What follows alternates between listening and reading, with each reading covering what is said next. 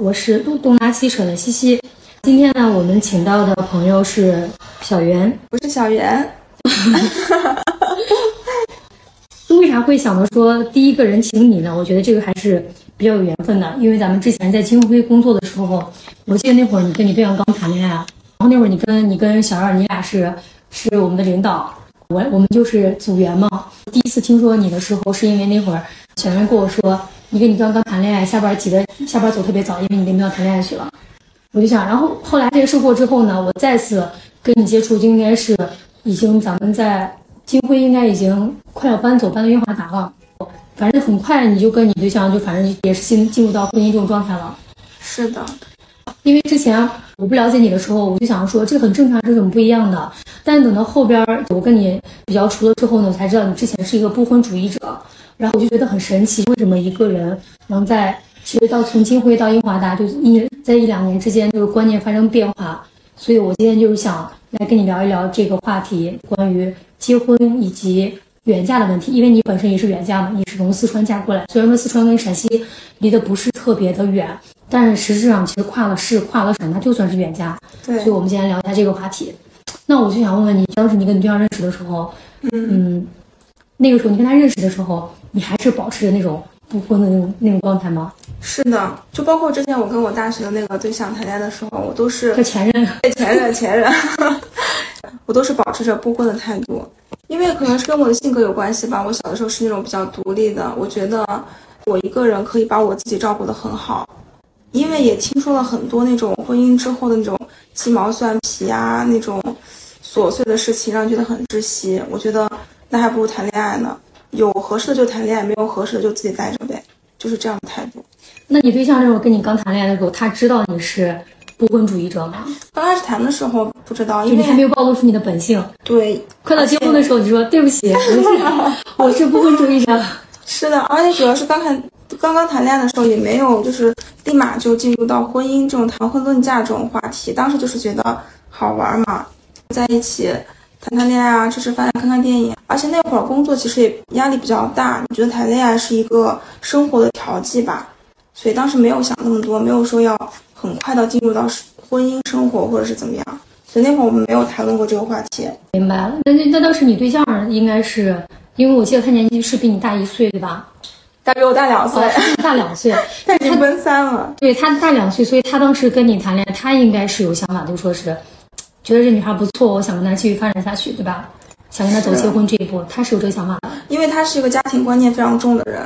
她是一个算比较顾家的人，她觉得，她觉得有一个家庭是必须要去完成的事情。他对婚姻的看法就是必须要去完成，一个人必须要有婚姻，必须要有一个家。她她她对家庭的这种观念挺重的，我觉得这个是她跟我比较大的一个分歧。我是属于那种有合适的可以，但是我不是那种绝对的非常百分之百的那种排斥。但是呢。我不是那种百分之百的排斥，但是我的观念就是婚姻它不是必须的，这个跟我对象的观念是不一样的。你对象还是觉得说婚姻是，因为你对象其实他他就是典型的陕西人，他这一点跟我很很像，是的，因为我俩都陕西人，他非常陕西，觉得人肯定是也也因为可能是传统思想吧，就觉得说人是一定要结婚的，或者说是怎么样。但我觉得你对象应该是对你，就是我就在想，你是在哪个点上，哪个节点推动了你？你能从不婚到跟他决定要共赴余生这样的态度，因为其实当时我们已经有一个吵架的临界点了，我们必须要往前跨一步。如果我们不结婚的话，就很有可能要分手。因为当时他已经谈到了，希望我能跟他一起去他家里边见他的父母。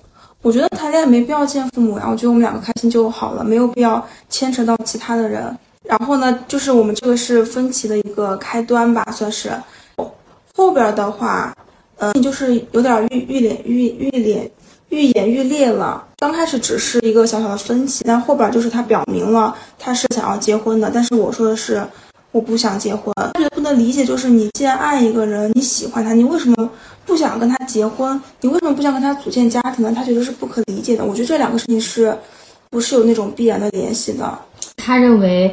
谈恋爱的归属一定是结婚，毛主席那句话 是的，不以谈恋爱，不以结婚为目的的，谈恋爱都耍流氓。对他可能就是这样去想，那当时我记得你俩当时确实吵挺厉害，我后来听你跟我讲，后来就是说成就成，或者说不成，对吧？就走到那种地步了。但是后来你应该还是选择了成，那是因为你觉得他这个人比较靠谱吗？还是说你自己内心也觉得说跟谁都一样嫁，刚好这人不错？因为他当时他他的一句话挺打动我的，他说我们在一块儿是我我能肯定是会很幸福的，你为什么不能给这个幸福一个可能性呢？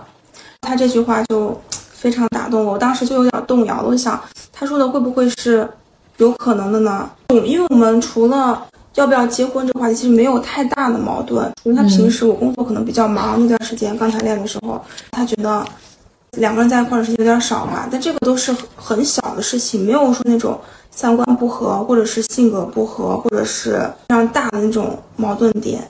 所以我觉得他说的有可能是对的，有可能是因为我自己的一些偏见，或者是我小时候一些经历，我的一些世界观导致我比较狭隘。他说这句话当时非常打动我，然后回去之后我就在想这个事情。他说我们在一起，我能肯定是会非常幸福的。你为什么不能给他一个可能性呢？他说的是我把这个可能性就完全的掐灭了。我觉得是我想的有点太极端了，所以我就在考虑这个事情。而且我觉得他，我比较看重他身上一个点，他是一个情绪非常稳定的人。他这点跟我很像，他是一个情绪非常稳定。我不能接受一个非常情绪化的人，因为我会，我会受不了情绪化的人。所以我觉得他这点跟我还挺契合的。在这个合适的时间，刚好碰见合适的人，好像，嗯，不去不结婚，这个不婚主义好像也就是不是那么绝对的。其实我觉得是不是也可以说，主要是看这个人他给你的安全感怎么样，是否值得去跟他共度余生。我觉得主要还是看这个人。对，是的，还要是还是要看这个人。但是我觉得其实就是你刚刚说的安全感这个问题，我觉得女生的安全感应该是自己给自己的。而且现在这个年代吧，我觉得女生的自我意识觉醒是越来越强了，所以这应该是一个共识，女生的安全感应该是自己给自己的。主要就是你看这个人值不值得你去这样做吧。明白了，那你对象确实还是挺牛的，因为他，你想你是一个完全的不婚主主义者，对你现在不仅跟他决定不谈恋爱，然后后面结婚，而且咱们这两天聊到一个说后边要生娃的问题嘛。你我觉得一个人爱一个人，就一个女生爱一个男生，最大的这种风险就是给他生一个娃，因为我们说生娃现在对女生的身体来说。各方面压力都非常大，那一个女生愿意给他生孩子，说明这个女生她一定是十分十分的爱他的。所以我觉得你这个变化确实还挺大的。对，是，就这个你知道吗？这个过程我我是自己完全没有想到的，他完全不在我的计划之中。你这句话我听你说太多遍了，真的，因为你每你的每一个计划都是不在你的计划当中的，每个是未来都是不在你的计划当中的。就比如说你刚大学毕业那会儿，可能是已经想回去了，对，没想到又留在这儿了，想他找个人谈恋爱，没想到嫁给他了，对，是的，后面可能还有还有这些啥其他的可能性。就是，而且我觉得我们俩能结婚的一个最大的推动点，就是他非常的笃定，非常坚定。我们在因为这个事情吵了很多次之后，他仍然还是会做一些事情，他会问我说。你想不想跟我结婚？你愿意跟我结婚吗？我觉得他对事情是非常笃定的。我觉得他是比较认真，对这这段感情是非常的认真，并且就像你刚说那个笃定，而且他肯定是非常喜欢你的。要不然一个人不可能说谈一段时间，他拒绝你很多次，说我不愿意结婚，但是你还是死乞白赖的去赖着他。我觉得这种人其实还是比较少的，说明他对你是看的比较重的。对，这个也是比较打动我的一个点吧。因为要要是我的话，因为我是那种比较被动的人。我不管是站在男生还是女生的角度去讲，假如说我对一个人主动了，或者是我有表达这种意愿，他但凡给我点信息，就他不太想这样子，我可能立马就收回了，不会说像他那样一直就是往前进的那种状态。所以他这个也是让我动摇的一个因素，我觉得。对，我觉得应该把对象拉过来，我们三个一起讨论，来问问他这个问题。今天翘班，他打电话中午那个请假回来。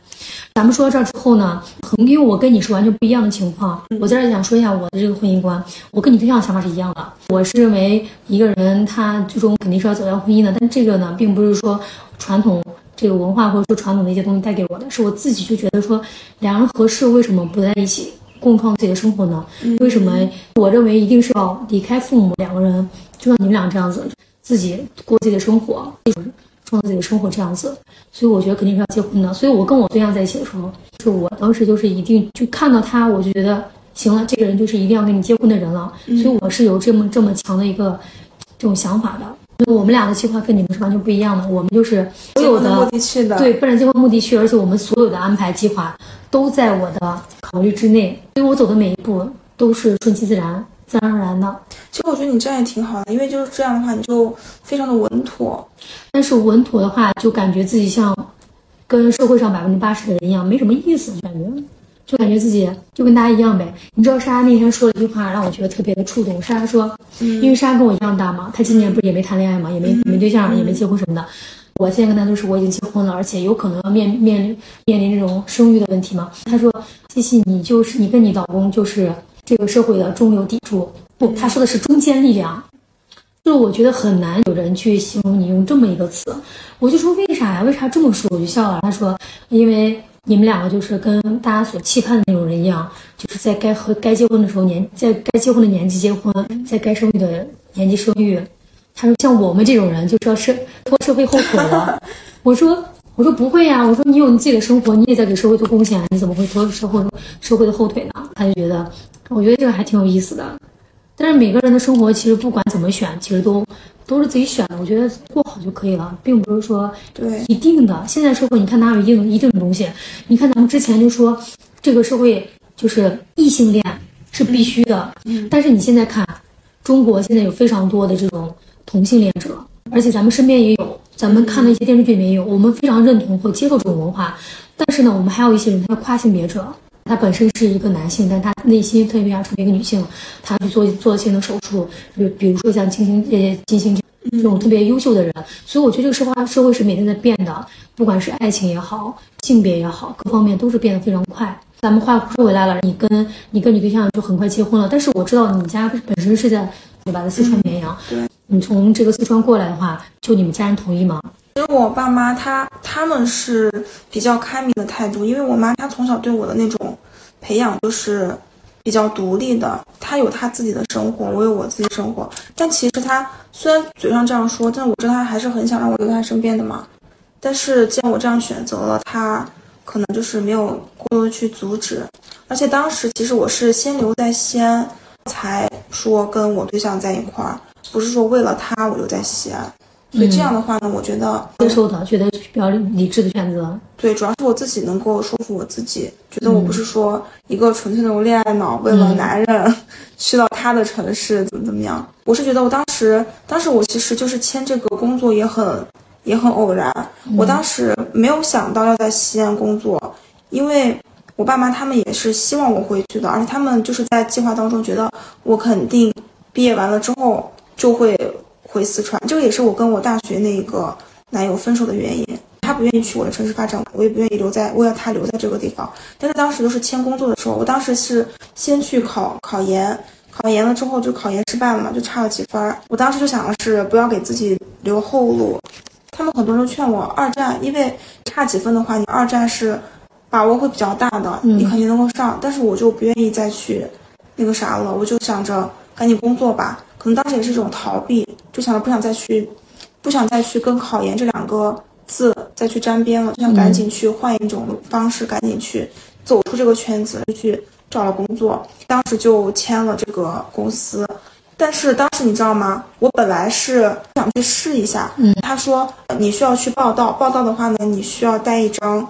招商银行的信用卡，嗯，啊，招商银行的这个卡就是作为工资卡。我是个非常懒的人，假如说，假如说到这一步的话，我可能不会为了这个公司去专门办一张招商银行的卡。但是呢，特别巧的一件事情就是，因为在之前在宿舍一段时间特别无聊，不知道你有没有刷到过，就是在微信里边，招商银行它会打广告，那有段时间他就打那个愤怒的小鸟那个广告。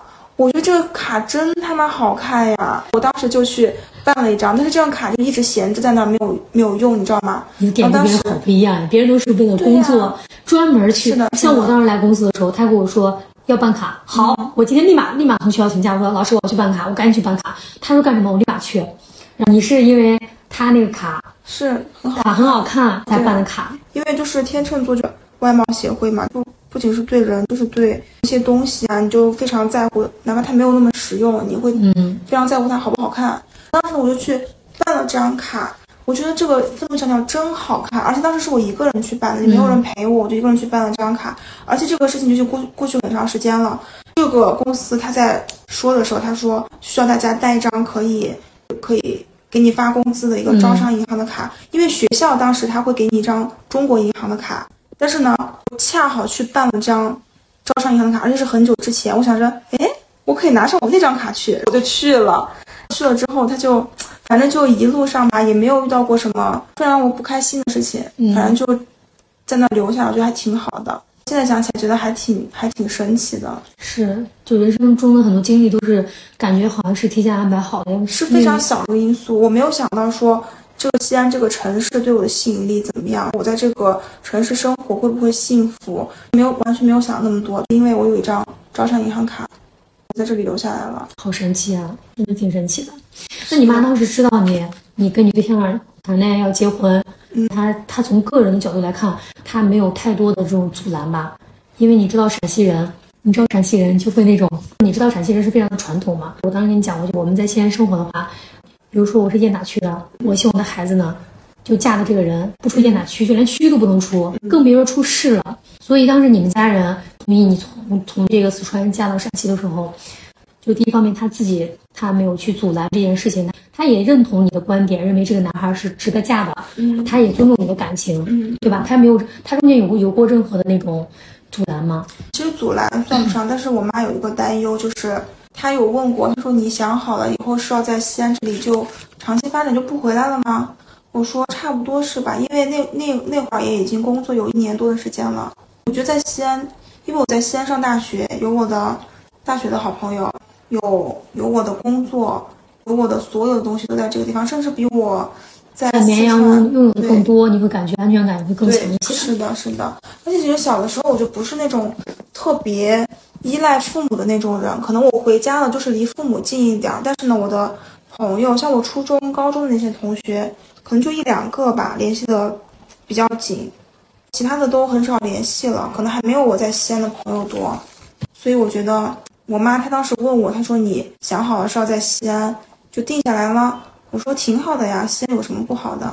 就在这定下来了。其实我觉得你妈她很尊重你的一个原因，就是因为她首先她是信任你的，对。然后其次呢，她是很尊重你的这种感受，因为他知道我会为我自己兜底，因为我小的时候就是所有事情我都会为我自己兜底。对，就是你自己有这种承担风险的能力，对他是很认同，也很也是比较尊重的。再加上就是当时的你非常的坚定。其实你知道，咱们很多女生在结婚的时候，大家都说，哎，你俩在生活中很多人就会说，嗯，包括你的七大姑八大姨会说你俩不合适，父母就会听信这些人的话，他也会觉得不合适，所以导致最后可能就拆散了什么的。所以我觉得，可能你父母在远嫁这件事情上，你父母确实给了你比较大的这种支持。那你父母除了在这种言语上的支持，那他在行动上，我的意思是在经济上有给你多的支持吗？就给到你非常，因为我知道你们家就你一个小孩儿，所以你爸妈应该是给你也有非常多的一个储备。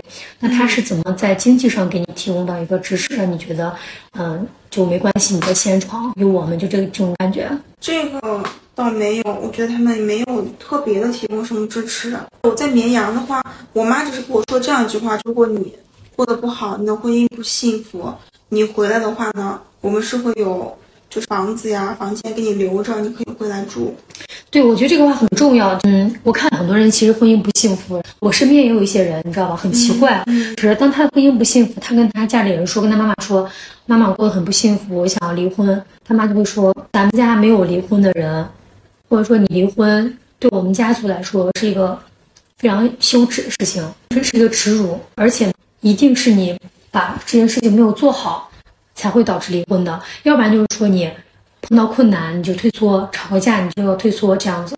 相比这种这种父母情况之下呢，我觉得你父母其实给到的是一个非常强烈的后盾。我觉得这种后盾可能比直接给你钱，给你多少万让你觉得有安全感，对吧？对，其实在经济方面，我从大学毕业之后就没有再问他们要过钱，而且我们的花费应该是比较独立的，我用我自己钱，我也不需要给他们钱，他们也不会再给我钱，大概是这样子的。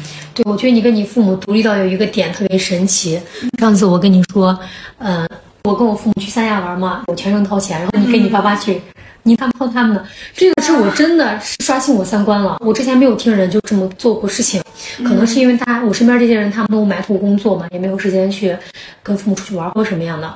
反正我看，要不然就是父母给孩子花，要不然孩子给父母花，没有说孩子跟父母各花各的。而且你当时去，应该还有你姑呀他们的啊，还是你是自己花自己的。是所以我觉得你们家庭其实是一个非常不一样的家庭，我觉得。我们觉得大家都有自己的生活，过好自己的生活就可以了。但是我妈她是一个非常开明的人，我觉得我有一些比较佛系或者是比较开明的那种想法是跟她很像的，就她一直给我灌输这种观念。因为我觉得我妈她是一个，她就是一个在乎的很少的，她她会很关注自己的生活，她在乎的很少，但是你能感受到她是爱你的，但是她她的这种连接跟你可能不是那么的紧密吧。但是我觉得这种，其实我挺感谢他这种形式的，因为他这种让我很舒服。我小时候没有、没有那种父母很窒息的爱，有些父母是很爱孩子，但是爱的很窒息。但是我妈她没有，但是可能有点弊端，可能她对我的关注有点不够吧。就在我小的时候，因为长大了你可能觉得还好，你觉得很自由，但小的时候其实是需要父母这种关注的，但他对我关注是比较少的。这个是我的一个性格的一个缺陷的原因，我觉得导致我有些方面是比较漠视的。但是呢，父母其实父母他们当时做这件事情的时候，可能他并不知道，因为像我们俗话说嘛，父母第一次做父母，他们也不知道怎么去教小孩，只能说按照自己的想法去教。对但是我感觉他带给你的，他这种方式带给你的更多的，他的优点大于缺点。我觉得，对，我觉得你就是比较独立，因为我觉得你是在整个婚姻当中，从谈恋爱到结婚到现在这个样子，包括在工作当中，都是一个非常理性的人。嗯你会清清楚的明白自己现在处在什么样的位置。嗯，我的。就包括你对自己的一个评判，你对未来对象的一个评判。说到这儿，我想问一下，就是你像你父母这边应该没有什么阻力，没有什么压力，但是我记得你对象当时给我讲的，特你给我讲的特别搞笑的事情，这样跟你说，说四川的女人都是啥？跑跑女是吧？对，是叫跑跑女吧？是的，我还挺，我第一次听到过这种事情，就是把四川女人叫跑跑女。当然这个开玩笑，就不是不是说真的，意思就说是我们陕西人娶一些外地的媳妇儿，大家会很担心，很担心这个媳妇儿在这个地方留不住。那我想你对象他爸妈也是陕西人，他们对你对你对象娶了一个外地媳妇儿，他是怎么看的？他们，因为他们可能就是想让他快点结婚吧，可能没没想那么多，你知道吗？对对，没想那么多，觉得有一个 合适的就结就结吧。但是说到这个跑这个问题啊，我我想说的是，我觉得这个其实没有错，因为四川人确实就是就东奔西跑的，对他的家庭偶像陕西这么重，真的，我觉得就是虽然我们家可能是就是在你们陕西人看起来可能是比较独立的，但是在我们那儿可能也算比较独立，但是大家就会觉得很正常，不会有觉得特别的不一样。我们那边的家庭观念，他我觉得跟陕西是完全不一样的，他会他会允许他家庭成员在不同的地方发展，只要你能够健康快乐的生活。他没有说就是一家人一定要生活在一起，工作在一起，对对对而且四川人其实去外地挺多的，是这样的。四川其实在陕西占比还是比较高的，因为我们跟四川离得很近。那你对象他爸他妈，呃，就是你现在的公公婆婆，他们对你怎么样？他们对我还可以吧，挺好的，而且主要是因为他们在老家嘛，平时接触也比较少，可能还没有生孩子，生完孩子就知道了。也有可能，因为到时候我觉得生孩子的话，他们肯定会来帮你的。所以这个时候是独生子女的比较好现在。他们都在老家，所以就是接触还挺少的。就过年的时候会去接触一下，也没有什么太大的。主要是我不是那种特别挑剔的人，我是个很很随和，都可以很随便的人，随便吧，就很随和。因为这个，我就想聊到那天他们跟我讲那个，像公司有些老师结婚了嘛，他就会牵扯到这种婆媳问题。然后我自己的话，因为我自己本身也是远嫁嘛，所以刚才问你的那些问题，其实我自己在思考我自己的这个情况，但我的情况也算是，呃，比较和谐。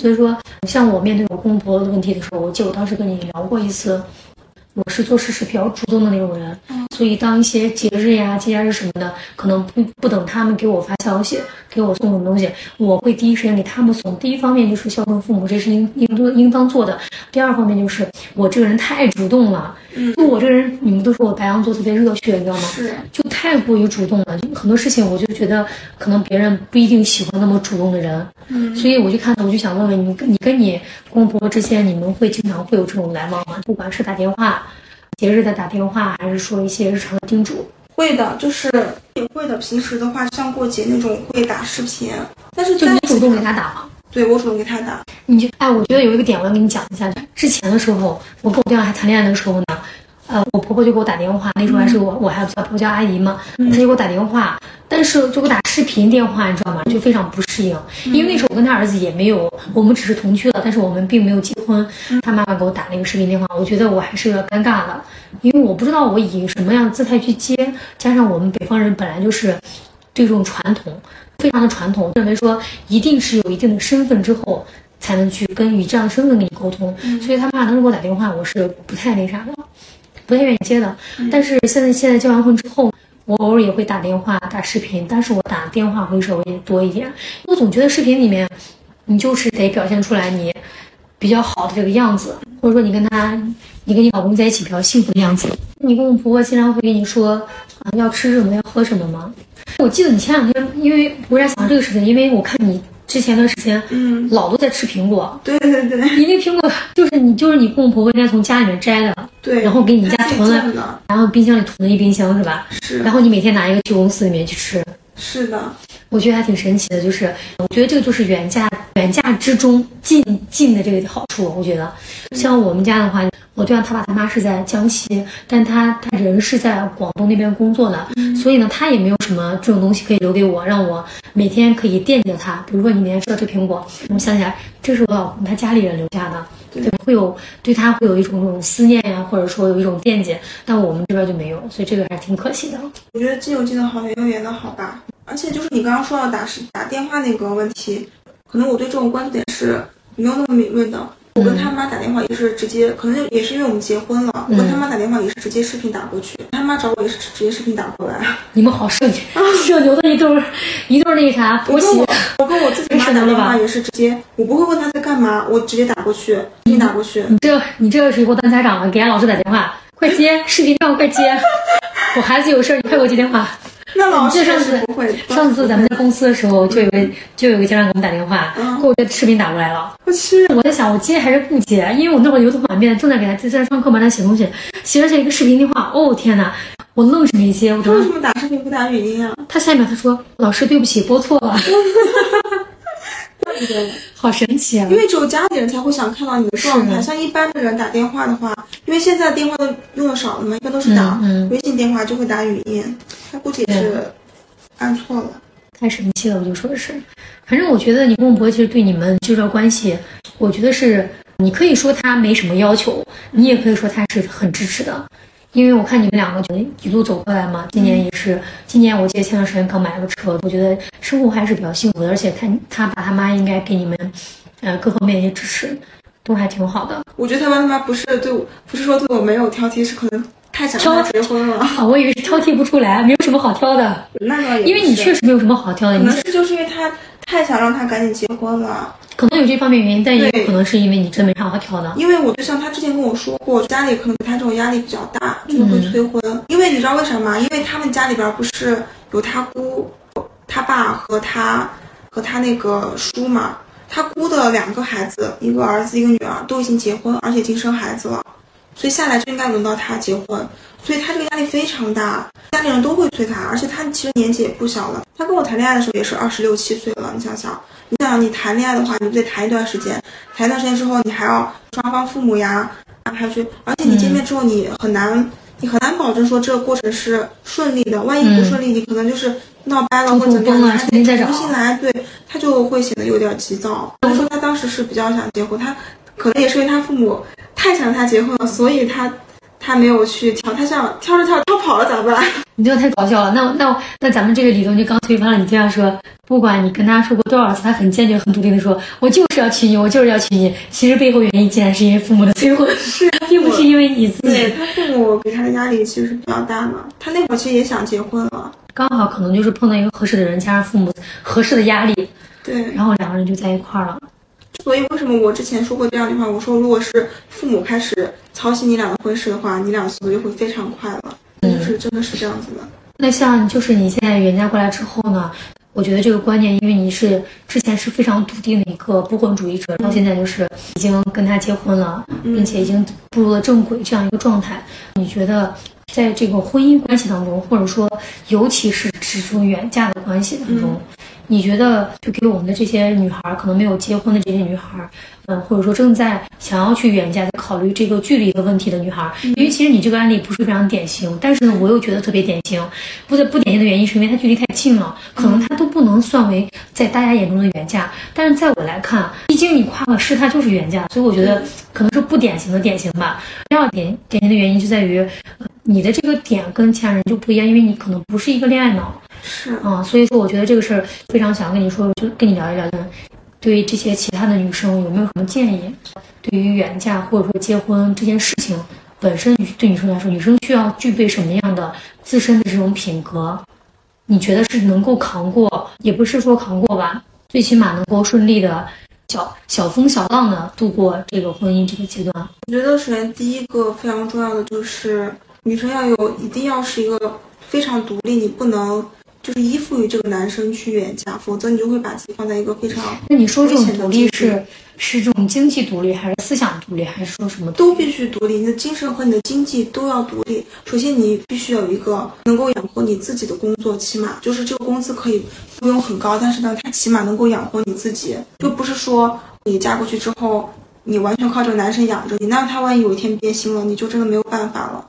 第二个，你需要去考察这个男生，不仅是他这个人本身，你也需要去考察一下他的家庭，看一下他们家里的那种相处模式呀，大概是怎么样的，看你之后能不能够接受。因为远嫁有一个非常重要的原因，你们的一些习俗习惯肯定是不一样的。你假如说他们家里有一些习俗，你不是很能够接受，你不是很适应，人家觉得很正常，你觉得你接受不了，那可能后面就会有比较大的问题。那可能也是因为陕西和四川。本来他们的这种习俗，对差的不是很多，可能就是没有体现出来这种没有特别大的这种明显差异。对对对，你想像那个老师讲的，他结婚之后，他到了嫁到了山东之后那种习俗，我觉得我是没办法接受的。对，行大礼，超大的那种行大礼。是的，像这种的话，像差异就比较大了。那就是非常北方的地方。假如说你再往南边走一点，你。比如说你在沿海城市，或者是怎么样，那你这个差距就非常大，你就要去考虑你能不能接受这这种，你家里人能不能接受这种，那就是需要慎重去考虑的。你知道吗？这个点，我想，我想想跟你聊一下，就是对你说到这个这个差异，其实我们说中国当中最大的差异是什么？无非就是南北差异，对吧？这个差异就就放到我跟我对象身上。我对象呢，他作为一个南方人，他首先吃喝跟我是完全不一样的。他要吃米饭，他们种的是那个稻谷。我非常理解，不是不是稻谷。你每次跟我讲这个，你对他这些分析，我就说，妈的，我很理解他呀。不就是你吗？对呀。关键是我对象他们家种的那个叫什么啊？他那不是稻谷，那个米叫什么呀？我忘记了，就是水稻吧？对他们那种的是水稻。陕西这边吃的就是面。而且我一天到晚都可以吃面，可以吃不同种的面。但是他在他的观点里面就是说，我发现了，我跟我跟我都不怎么能吃到一块儿，还比我更像。他跟我差别天吃面，对他差别太大了，你知道吗？他我们首先吃吃喝不惯，再一个就是我我今年过年不是我就是去年刚结婚嘛，去年就相当于今年过年，也可以叫去年过年嘛。去他家你知道吗？西安就特别冷。那种冷风刮就特别冷，我去他们家，我穿的很正常的一个外套，结果下着那种小雨，出不来那种风是风是温的，就湿润的风，你知道吗？粘到你的脸上，然后我对象就说，他说你看你在这待一段时间，你的脸就会变，皮肤变好。我说我真的信，因为它的空气非常湿润，就跟你好像好像时刻有人对有人拿喷雾在你身边这样子给你喷一样，你知道吗？我真的觉得挺好的。第二，第二个就是我们说这种环境的问题，第三个就是他们观念的问题。就我对象为什么最后能跟我走在一起，其实很大一部分原因就是因为他们家人，像你说的那种非常的独立，他希望他的孩子在遍地开花，只要他过得好就可以。是啊但是像我父母的话，他非常不能接受。其实我觉得父母不能接受，呃，子女远嫁，其实最基础的原因应该是，或者最根本的原因，就是因为他觉得他的女儿或他的孩子没有这种抵抗风险的能力。我觉得应该是这个技术原因，但我找对象他肯定是做了一部分妥协的，所以我觉得这个远嫁其实还是很有风险的，因为并不是每一个人都能做的像你我这样，能够特别的看清楚对方家庭，或者说你自己有非常强的实力或什么的。但是我觉得最起码，咱不说是其他的，你最起码像你刚说的第一个，你要独立，你是要有钱的。这个社会你没有钱，你别说你结婚了，你自己都很难吃吃喝吃喝吃下去。第二个就是你的思想是非常独立的。当然，这个思想独立并不是，并不是说一定是要你读过书才行，或者说你你是一个博士，你的思想就跟我不一样，而是一些人类基本的这种逻辑思维。我觉得这种思想就是靠自己，不能靠别人。这种思想，第三个就是你刚说的这种。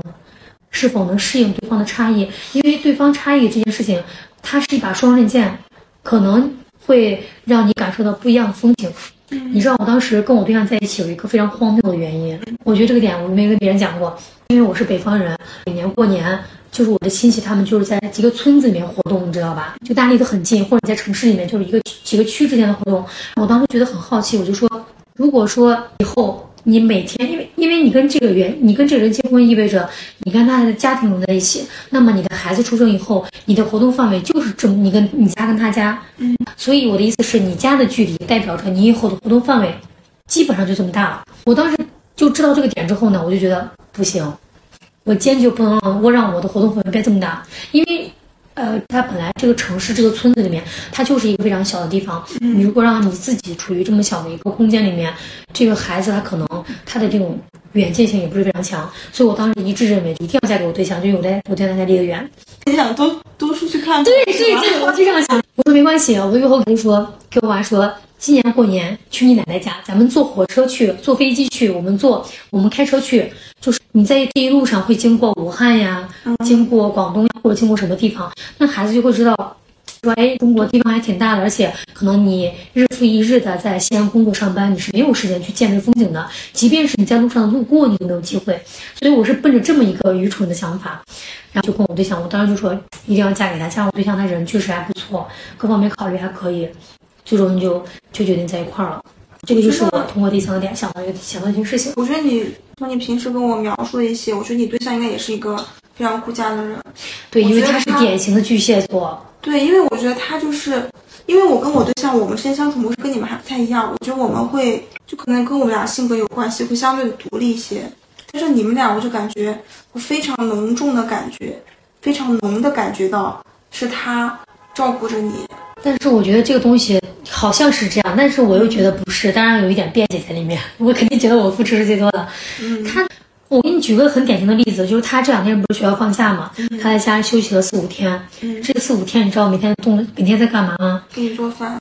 对，就是给我做饭。送我上班，接我下班没了。是呀，我就跟他说：“我说你要跟这些人多出去接触，你要打电话跟你家人打打电话。”他说：“我打了。”我说：“你跟大家出去吃饭，跟你的朋友见见面，多社交。”但是我对象是典型的艺人，呃，他是典型的那种 I 人，你知道吗？他就觉得说我不想做无谓的社交，我是典型的艺人，社交是我的快乐源泉。嗯，所以他这两天在家里面，每天就是送我上班，接我下班，买菜做饭，就这样，在家学习，在家学一些自己的东西。对，他是这种性格的。但是我觉得他就是真的，对你照顾还挺多的。在吃饭上，呢，确实是南方人，南方人爱做饭的这种天性。也不仅仅是吃饭吧，我觉得应该就是生活的方方面面，他照顾照顾着你。他会，他会把你放在他自己的前面。但是我经常，当然女生这些想法就会比较多嘛。我就在怀疑，就是这种想法，他这种做法是真的吗？我今天刚来路上跟你讲，我今天跟他吵架了吗。吵架原因其实我觉得本质是男女思维的原因。比如说，我想要一个什么东西，想了很久了，但是他还是他就会觉得说，现在可能钱没有到位呀，各方面时机也不合适，他就把你拖着。他说到时候再来，到时候再买个画饼。我就很讨厌这样，所以我觉得。我我今天走之前，我还跟他生气，我就跟他说，我说了非常重的一句话，我说，我说你对我的爱全是表面的，给我做饭，给我帮我把衣服洗了，然后给我说一些其他的，但是我内心想要的需求你根本就不重视，你忽视了。我我觉得这个话可能说有点重，当时可能也就伤害到他，或者说他心里有点因为他可能，但我对象是一个那种完全不能够表达自己的人。我给你举个很小的例子，昨天晚上我俩，你看我发朋友圈，我俩出去喝酒去了吗？我俩就喝那个酒。他说今天咱们喝酒吧，我说行，这买一送一，我俩那肯定得喝呀。然后拿两瓶啤酒要喝，结果他就喝了一杯多一点点，第二杯喝了一点点，他整个脸开始通红。我一边吃饭，他就打盹儿，打盹儿就这样打盹儿。我说我跟你吃饭了，你怎么在打盹儿啊？他说有点热，然后我就很生气，我觉得他没有好好陪我吃饭，我就很生气。回家之后呢，我说你赶紧去洗澡。他说我今天不洗，我好累好累啊，想睡觉什么的。后来我就问他，我说我说你为什么今天是这个样子？我说我明天休假呢，我说我今天陪你吃饭，你为什么这样子？他就说我好累。后来我就问他，我说是不是刚才喝醉了，难受？他说是。我说那你怎么不表达出来啊？你就说你我喝醉了，我不舒服呗。他说这就是爱，这就是我们的爱人，你知道吗？他说不出来，你知道吗？我们我们爱人心里面可能想的是，我这样你看不出来吗？他 就他就在那，他就他只是躺在床上，他他他脸红红的躺在床上就不说话。我说你怎么了？他他说我热。我说那给你开空调，开风扇。他说还是热。后来我一看不对劲，我说你是不是喝醉了？他说是。然后我开始破口大笑，你知道吗？为啥？因为那个酒精度三度，他本来就是 酒精不耐受吧。对，他有点酒精不耐受。我跟他说，我说你要学会表达自己的感受。但是他已经，但是昨天晚上已经太晚了，他又处于那种懵懵懂懂的，就是那种迷迷瞪瞪的。我跟他说这句话，他根本没听懂，就说什么表达你的感受什么的。所以经常跟他吵架，我觉得说那句话是有点过分的，因为我是一个艺人，我很很容易的表达出我的想法。我不管是通过跟你沟通、跟你写打字，还是怎么样，我能迅速表达出来我的开心、快乐和愤怒。但是呢，我对象他就是那种不说话。我觉得这可能是那种，就是你看啊，你是义女，我是爱女，就像是爱男，所以本来男女之间就会有那种表达上差，因为女生本来就是爱说话嘛，爱聊天、爱八卦，然后男生本来就本来他这方面就会比较跟女生相比就会比较少一些。因为我虽然也是爱人。但是呢，我可能没有你那么爱表达。但是呢，我但是作为女生，你可能就是还是能能够表达自己。他本来就是爱人，本来就不爱表达，再加上他是男生，他又不爱说话，他双重那种打击，他就是发生了 双重叠 buff。你你知道今早上我来超生气，我走在路上我还生他的气，你知道吗？我就在想，我说为什么别人跟你说话你不理别人呢？其实他跟我说的就是，我怕我现在说的话。会伤害到你，我现在也不知道说什么，不想人生气，那我干脆闭嘴得了。但是我就觉得说，你生你让我生气生气，你也得说，你要不说，因为我是一个非常爱表达的人，我就认为我的我现在愤怒，你必须要迎合我的愤怒，否则我我会更加生气。但他吧，你可能就是你需要的是，可能就是两两个人跟你吵一架，把这个吵开了，好，完了结束了，就不会再生气了。对，所以我说，就你刚刚说这个南北差异嘛，咱们又聊到这个男女性本身的差异，又聊到这个性格上的差异。其实，嗯，每个人我觉得都挺不容易的。如果说你两个人是想好好走下去的话，那势必是有这些争吵或者说磨合吧。对，你得去深刻的了解他。那除了这个点的话，你觉得还有什么点是想要给女生一些建议的？我觉得你看到《消失他》吗？女生千万不要恋爱脑。我不敢看，我跟你说我超胆小。之前你们说特别害怕，怕说把一个人放到那个海底去了。我没有看，他们说看了之后会特别有阴影，我就没有看。我觉得就是看完这个之后，我感受还挺深，因为他本来也是讲结完婚之后的两个人嘛，结婚完之后，所以我觉得女生千万不能恋爱脑。你要，但是我觉得这个本来就很难，因为男生的思维他是非常理性、非常冷静的，他会去权衡利弊。但是但是女生就不会，女生比较容易感情用事，她会觉得，哎，她内心那种柔软，她那种爱。有的时候会把它蒙蔽掉。我觉得女生有的时候就是，不管是你自己也好，还是你把你把你这些事情告诉你的朋友、你的闺蜜，让他们以局外人角度去多对判断，对当局者当局者迷嘛，旁观者清，让他们多去提点你，让自己处在一个比较清醒的状态，而不是说一味的去付出，这样是会把自己放在一个非常危险的地地方的。嗯，千万不要恋爱脑。是，我觉得很多人可能他自己被自己是恋爱脑，自己不知道。对，而且你知道这个可怕的地方在哪吗？他不不可控制，他不是说我知道我自己是恋爱脑，好，那我让我自己不恋爱脑。有些人恋爱脑他是完全不知觉的，对他自己不不自知，而且就算他自己知道，他无法控制。是的，所以这个很可怕的一个地方，而且我觉得这个是就是不管是异地也好，还是说这种远嫁也好，比较危险的一个因素，因为你去到一个陌生的城市，这个地方。就就算你在这里读大学也好，你在这里工作也好，它毕竟不是生你养你的地方，可能你的习俗、你的一些观念，还有你的一些归属感、安全感都不在这个地方。假如说你自己还是个恋爱脑，或者是你自己精神不独立，没有自己的朋友圈，你的你的社交圈里边只有你老公，那就是非常危险的，或者你的经济不独立都是非常危险的。其实这个恋爱脑，也就是刚刚对应的刚刚那个没有怎么提到的，就是精神独立吧，你精神得非常独立才行。那你说，就针对你刚说的恋爱脑，我觉得也是非常的，因为我身边有很多人是这样。我身为一个局外局外人，我知道谈恋爱脑，但是你让我具体去阐述这个什么叫恋爱脑，怎么样的行为是恋爱脑，就这个我是不太能说清的。你能不能说一下你看到的一些恋爱脑，他具备的一些什么样的表现吧？一看就傻白甜那种，或者说那种特别那啥的那那迷失自我，违背自己的感受。有一件事情明明是你不愿意做的，你做起来没有愉悦感，会很痛苦，但是呢，你还是违背自己的意愿。对，你觉得为了这个男的我要去做，就是恋爱脑。假如说，比如两个人在一块儿，你不管是远嫁也好，还是你们去一起干什么事情也好，假如说你觉得这个事情本身能给你自己非常开心的感觉，那就不是恋爱脑。嗯。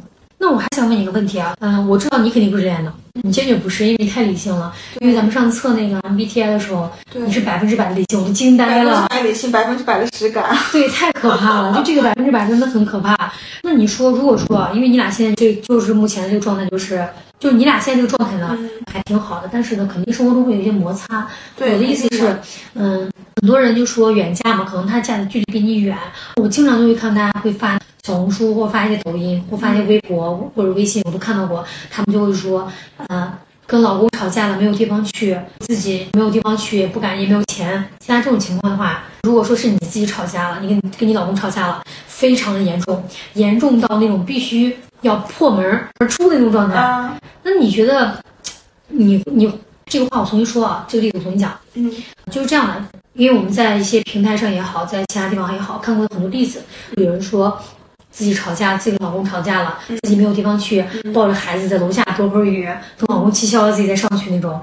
身边很多这种人，他们就都把这些归结于是远嫁的问题。就是你觉得，如果是你跟你老公吵架的话，你会像他们那种，就是说我在楼下避会儿雨，反正这是。我跟你说这好能笑的，因为我觉得你肯定不会。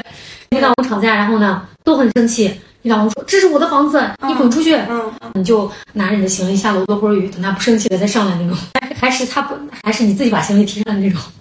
你觉得你会这样吗？我觉得不会。但是呢，你知道吗？有之前有一次，我想到一个非常有意思的事情。之前我们在路上，因为一个非常小的事情，应该是因为我们要吃什么。吵架了，而且那次我不知道是为什么，可能因为那段时间本来状态不太好吧，我就非常生气。本来我很少因为这种非常小的事情生气，但是我当时突然间就上头了，我就非常生气。我说你自己一个人去吃吧，我就走了，你知道吗？我走了，他可能那会儿也生气了，他也在气头上，所以那会儿我们就大吵一架，在路上我直接就走了，他也没有追上来。过了一会儿，过了可能有十几分钟吧，我看他也没有追追上来啊，我就自己去了一个地方。我就在那个在唐人街那边，就那坐着，对吧？在那广场上坐着。到了以后，他说你在哪？我跟他说，我说回四川了。你骗他太下狠了吧？大家知道我是骗他的，他他就笑了，你知道吗？他说你在哪？你快跟我说。我跟他说我在哪，在哪，在哪。但是我想这个事情啊，一个就是远嫁的话，你可能就是有的时候你会有那种感觉，但是呢，我觉得。假如说真的到那个，他说，但是我觉得他可能应该不会说这么狠的话，因为我对象他跟我一样是一个非常理智的人，他非常理智，你知道他还有那种男人的那种理智，他更理智，你知道不？我觉得他可能不会跟我说。你对象也是那种这种 double 的那种叠叠叠 buff 叠上去了。对，他是一个非常理智的人，他本来就是理智的人，再加上他是一个男的，他就比我更理智，他可能不会说这么伤人的话，但是我们会吵得非常厉害。假如说，我觉得如果说对方，特别是。女生到男生那个城市里边去，对，如果他说这样的话，他说这是我的房子，你滚出去，或者是我的地方，你滚回去。我觉得女生就是可以，你如果有自己的经济基础的话，你可以，你觉得这个男的不值得托付，你可以及时止损。而且我觉得女生也不要把自己放在那种受害人的那种角度上，妈的，我好可怜，我但是女生经常会，对。她们就会把自己放受害人的角度，对，她会觉得说我超可怜我没有家，对我没有我爸妈也没有，对。朋友同事也没有，我对孤身一人来到你的这个地方，你还不要我，我还不如去死了算了。我觉得大家很多人就会有这种这种感觉，我觉得这种感觉是我不能理解的点啊，我不能理解他们这种恋爱脑点，就是他这种感觉，我觉得他完全是自己给自己强加上去是的，你为什么觉得在底下他跟你吵架之后，你就一定要去楼下躲会儿雨？是谁能看到你这种？关键是男的不知道，我看很多、很多那些人就是说你出去啊，那女的很听话，她拿着东西出去了，因为有一这种情况最多发生的是在那些生了娃的人身上。对，我不知道你有没有这种感觉啊？你小的时候有没有？我小的时候心理戏比较多，你知道吗？我洗澡的时候，我就会我就会想，我失恋了，然后我在那淋雨哭，是吧？对对对，我在那淋雨非常失落，你顺着那个洗澡的那个水滑到嘴里，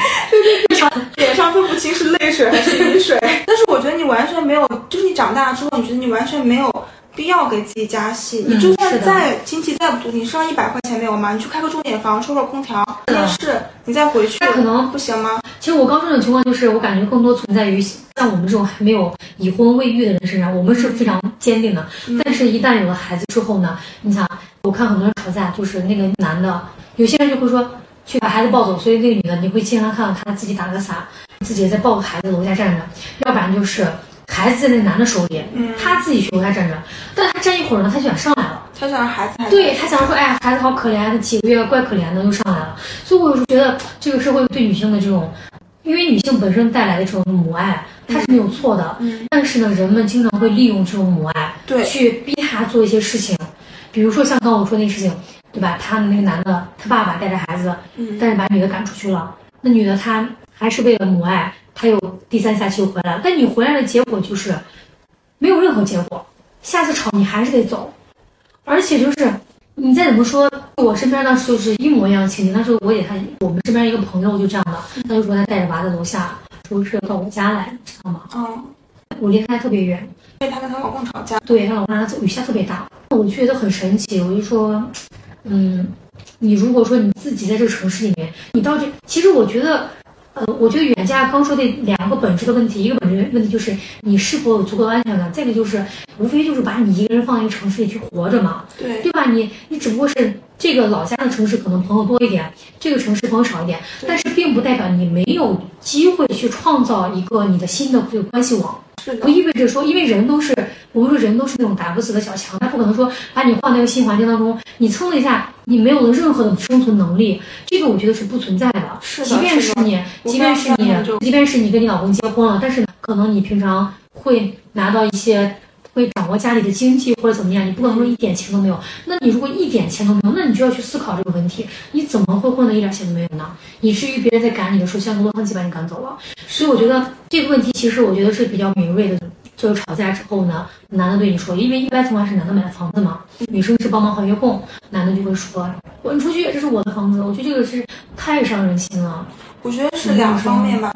第一个，可能我遗传我妈的那种观念，或者他的那种性格，可能我不确定啊，可能就是我生了孩子之后，可能母爱还是会让我变得。之前小亮也说过，他说，他说你生完孩子之后就不会就不会这么强硬了，嗯，可能可能孩子会改变我的一个部分，但是我始终是觉得我没有办法说为了孩子我会完全的放弃，对我会牺牲我自己，我会说我在这个家庭里边继续的是就苟活，感觉像苟活，那种是的，是的苟，延但是因为我受不了，哪怕我带孩子走了或者怎么样，我而且如果说那个啥，我可以比如把小孩带回去，让我自己的妈照顾着，我自己一个人去生活，我不会说为孩子付出那么多，这以至于是我自己的尊。严、自己的最起码的，因为我跟我妈的的想法是一样的，我觉得母亲和孩子是两个独立的个体，就是他从我的身体里边出来那一刻，他就已经不再属于我了。是的，就第一个方面，第二个方面就是，如果你找的这个男的，如果他能说出这样的话，我觉得那也是你眼睛瞎了。自己承担后果吧。是他能说出这样的话，我觉得这种男的他，你像像我对象或者像你对象，他们这种性格相对来说比较柔软一些的男的，他是不会说出这样这样的话的。如果他能说出这样的话，你想他平时能够把这个女的拿捏的有多狠？其实我觉得大家都说，其实像我们很多人原价嘛，他们就会说过得不幸福。其实不幸福，我觉得就是这个男的拿捏了她，拿捏了他的经济命脉，你自己要去他成为一个甄别，因为他会认为说，我到这个城市来呢，我就是来做你家的全职太太的，我也不用上班，我也没有什么经济大权。其实这样的人是比较危险的，非常非常危险。我们说嘛，手心手心向上的日子是不好过的。是的，你就像那些啊，我看那些叫，假如说。非常有钱的那些那些人，那些成功人士，对吧？他可能娶了媳妇，他可能家庭的要求或者是怎么样，可能让这个女生不用出去工作，在家里边。那这个女生她就算做全职太太，你如果要去能够 match 上，能够匹配上这个成功人士，你是不是自己对自己要求也也需要非常高？你就算是个全职太太，你他妈的每天把这个菜品研究到。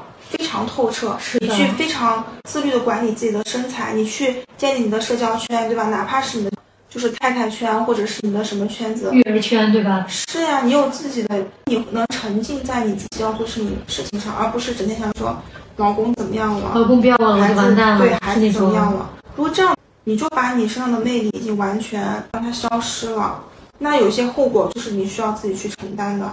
我觉得大家都是成年人，没有必要说。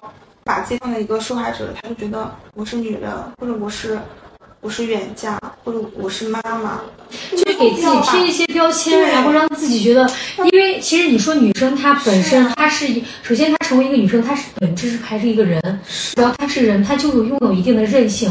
但是呢，好多很多人她成为了母亲或成为了一个。成为一个母亲或者成为一个妻子之后呢，他就把他的这些东西就全部抛开掉了。是的，嗯。但是我不能否认，你成立了家庭之后，我觉得你结完婚跟没结婚之前，你确实没有那么潇洒，你没有百分没有办法百分之百做你自己。就你一个人的时候，你可以百分之百甚至百分之两百去做你自己。但是你结完婚之后，你势必有一部分是要妥协的。比如说以前过年的时候啊，就包括我跟我对象谈谈恋爱的时候，那一年过年的时候。那我可以自己回我家去，我想怎么样就怎么样。但是呢，你结完婚之后，你肯定有一半的时间，或者是要每家一年一次这这种，你是不要去对方家过年的。而且你去对方家过年，肯定没有你在自己家过年自在那么自在。因为我在家里，我就四仰八叉的躺着，我就随便怎么样，我在家里乱七八糟的。但是你在对方家里，你是不是？你首先你是一个媳妇，而且你是新媳妇，对吧？你肯定需要。就稍微端着一点，你肯定端着是会比较累的，你可能没有就在家自己家那么自在。这个我觉得是你需要妥协的一个部分。你成家之后，你没有办法百分之百做自己，但是呢，你可以尽力的，就是百分之八十或者百分之九十去做自己。你没有必要说百分之二十，或者是百我只剩百分之十，或者我甚至失去了我自己零，我就是某个人的妻子或者某个人的妈妈。就是就是很可怕的，而且你没有必要就是让自己放在一个，我觉得那些人就是让自己放在一个受害人的。我觉得就是加戏加太多了。对，因为戏太多。因为我们之前看就是说，你看我们不论是说你一个女性在这个生活中，你是作为妻子的身份，是啊，妈妈的身份，怎么样？你是一个卖东西的人，你是你是一个销售，或者说你的工作怎么样？其实这些只不过是你人的一个名称。对。但是呢，如果说你把它放大了，那那你说。你的生活完全成为一个妈妈，或完全成为一个妻子的话，那你怎么不完全成为销售呢？他也是你的名字呀。对。所以说，人是应该把自己的角色能够分开来，适当的给他分时间去做，而不是全部身心的投放在这儿。因为我们说的期望越大，失望越大。当然，并不是说让他不抱期望，而是你合理的去把你的期望，合理去定制你的期望，对，去要求你的期望。而且就是我觉得，就是关于远嫁这个问题，假如说。这个女生她是一个不独立、经济不独立或者精神不独立的女生，她就算嫁嫁得非常近，对对对，我这个我也觉得我很认同这个点。是啊，你像我们家这些亲戚或者朋友，或者说是身边那些人，他们就总会说我，他说哎你嫁得太远太远了。其实我虽然人嫁那个地方比较远，但是我的心是最有安全感的。我就说如果这个人有问题，你嫁得再近，嫁到你附近，嫁到你跟前，他肯定也是不行的。是呀，是这个道理。所以就是完全就事在人为。好，那以上的话，我们第一期跟小袁的录制，关于给大家讲了一些关于结婚呢和远嫁的一些问题。如果大家有什么想要问的，或者说想要分享的故事，可以在评论区跟我们互动。让每个女生都能有幸福的婚姻，不管是远嫁还是近嫁的。是的，好的，拜拜。那我们这期就到这儿了。